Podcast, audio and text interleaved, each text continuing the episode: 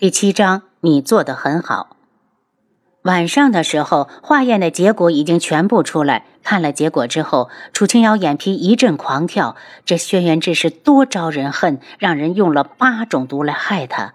给他解毒之后，一有机会自己必须得离开，免得被他牵连。最让他觉得棘手的，还是这八种毒两两制衡，解药必须两种两种的同时服下。还好不是八种相约制衡。与此同时，系统已经给出了最佳的治疗顺序。第二天一早，楚清瑶就从系统里拿出配置好的解药去找轩辕志。王爷，这是解两种毒的解药。他将解药放到桌上，轩辕志冷眼看过去，不悦的道：“两种？据他所知，他中的毒可不止两种。这个女人是想要糊弄他。”看他的样子，楚清瑶就知道他误解了，只好解释起来：“王爷，你一共中了八种毒，而这八种毒要两种两种一起去化解。虽然你体内的毒素已经不多，但仍不可大意。”楚清瑶，边关起战事了。轩辕志忽然说了一句风马不及的话，楚清瑶愣住，马上就明白他的意思：边关，就算再需要王爷。王爷也要先医好自己的腿。你出去吧。轩辕志挥手。楚清瑶，昨天贺兰溪去找你麻烦了。当他走到门口，轩辕志的声音又响起来。楚清瑶回头，以为他要替贺兰溪找场子。这个想法一冒出来，就觉得心里极不舒服。他还是压下这种感觉，平静的道：“昨天贺兰溪确实去找我了。”轩辕志盯着他，半天不语，气氛有点沉闷。楚清瑶摸不准他什么意思，也不准备多说。就在他转身之际，轩辕志又道：“你做的很好。”这是赞扬自己。楚清瑶心里莫名的一暖，最起码他在这件事情上没有偏向贺兰溪。我智王府的人，就算是个下人，也轮不到一个外人指手画脚。楚清瑶刚刚升起的感动瞬间的毁灭，原来自己在他心里顶多算个下人。来到外面，他又突然想通了，他现在扮演的角色不就是下人吗？每天屁颠屁颠的过来给轩辕志医治，还不敢有任何的抱怨，生怕他一不高兴要了自己的小命。因为轩辕志送去的是三天的药量，楚清瑶便在自己的屋里窝了三天，连院都没有出。一想到轩辕志的毒解了之后，自己就能够自由的出入王府了，激动之后又是一阵无力。他现在可是身无分文，楚家可是一分的嫁妆都没给他带过来。至于轩辕志，怕是也不会想到这个问题，毕竟自己不是他在意的人。王妃，王爷的药没了，让你过去一趟。第四日，管家早早的过来，嗯。我马上过去。到了轩辕志院外，管家做了个请的姿势。王爷说了，让王妃直接进去。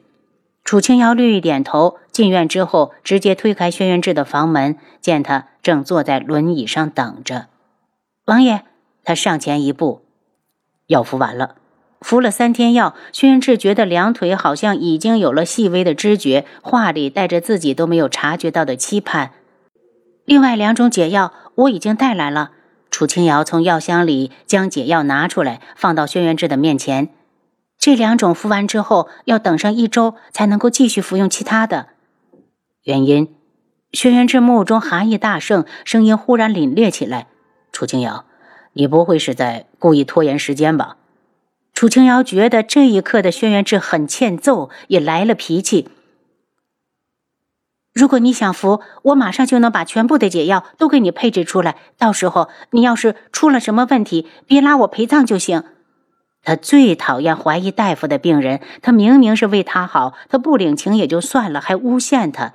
轩辕志看着忽然炸毛的女人，眉头蹙得紧紧的，不屑的道：“能为本王陪葬的，只能是本王的王妃，你还不够资格。”楚清瑶拍了下胸口，明显长舒了一口气。轩辕志眉心却拧成了结。这个女人这表情、这动作是什么意思？怒哼一声：“本王以后也需要下人跟过去伺候的。”楚清瑶暗恼，一口一个下人。轩辕志，你不过是仗着有个好出身，你拽什么拽？总有一天，我楚清瑶一定要离开智王府，这辈子都不见你。我惹不起，我躲得起。楚清瑶一走，轩辕志就让七杀推他去书房。书房内，贺兰将军早就等在这里。王爷见他进来，贺兰将军赶紧的跪拜。将军平身。轩辕志开口。边关形势如何？最新战报，主帅受伤，大军已经后退三十里。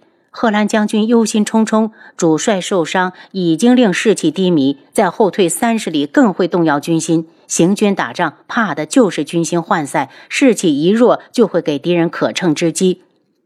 皇上怎么说？自从轩辕志腿残，兵权上交之后，皇上便允许他安心在家休养，不用上早朝。说的好听是皇上体恤他身有不便，不好听就是他现在只是个无权的闲散王爷。边关如何，已经与曾经威名赫赫的战神王爷无关。臣这次过来就是和王爷告别的。皇上今早已经派臣去驻守西江。贺兰将军不甘的脸上带着颓废。西江。轩辕志脸上带着怒意，皇兄到底想干什么？北域战事吃紧，他却把天穹第一将军派到了别处，简直是胡闹。大臣们如何说？轩辕志的手已经握成了拳，根根的青筋透过肌肤，无一不在诉说着他此时的愤怒。武将们极力反对，可是。楚相为首的文臣却坚决地拥护皇上的做法，说什么只要把臣派去西疆，就可以起到很好的震慑作用，令其他的国家不敢轻举妄动。贺兰将军一脸的无奈。朝中文官武将的意见从来都没有统一过，很多时候，他们这些武将在边关出生入死，都不及皇上身边奸臣的一句奉承，真让人心寒。王爷，臣该如何做？贺兰将军咚的一声跪下，看到北域传来的战报，短短的时间内已经连失了五城，他恨不得马上就赶过去上阵杀敌，驱除敌寇。可皇上偏偏。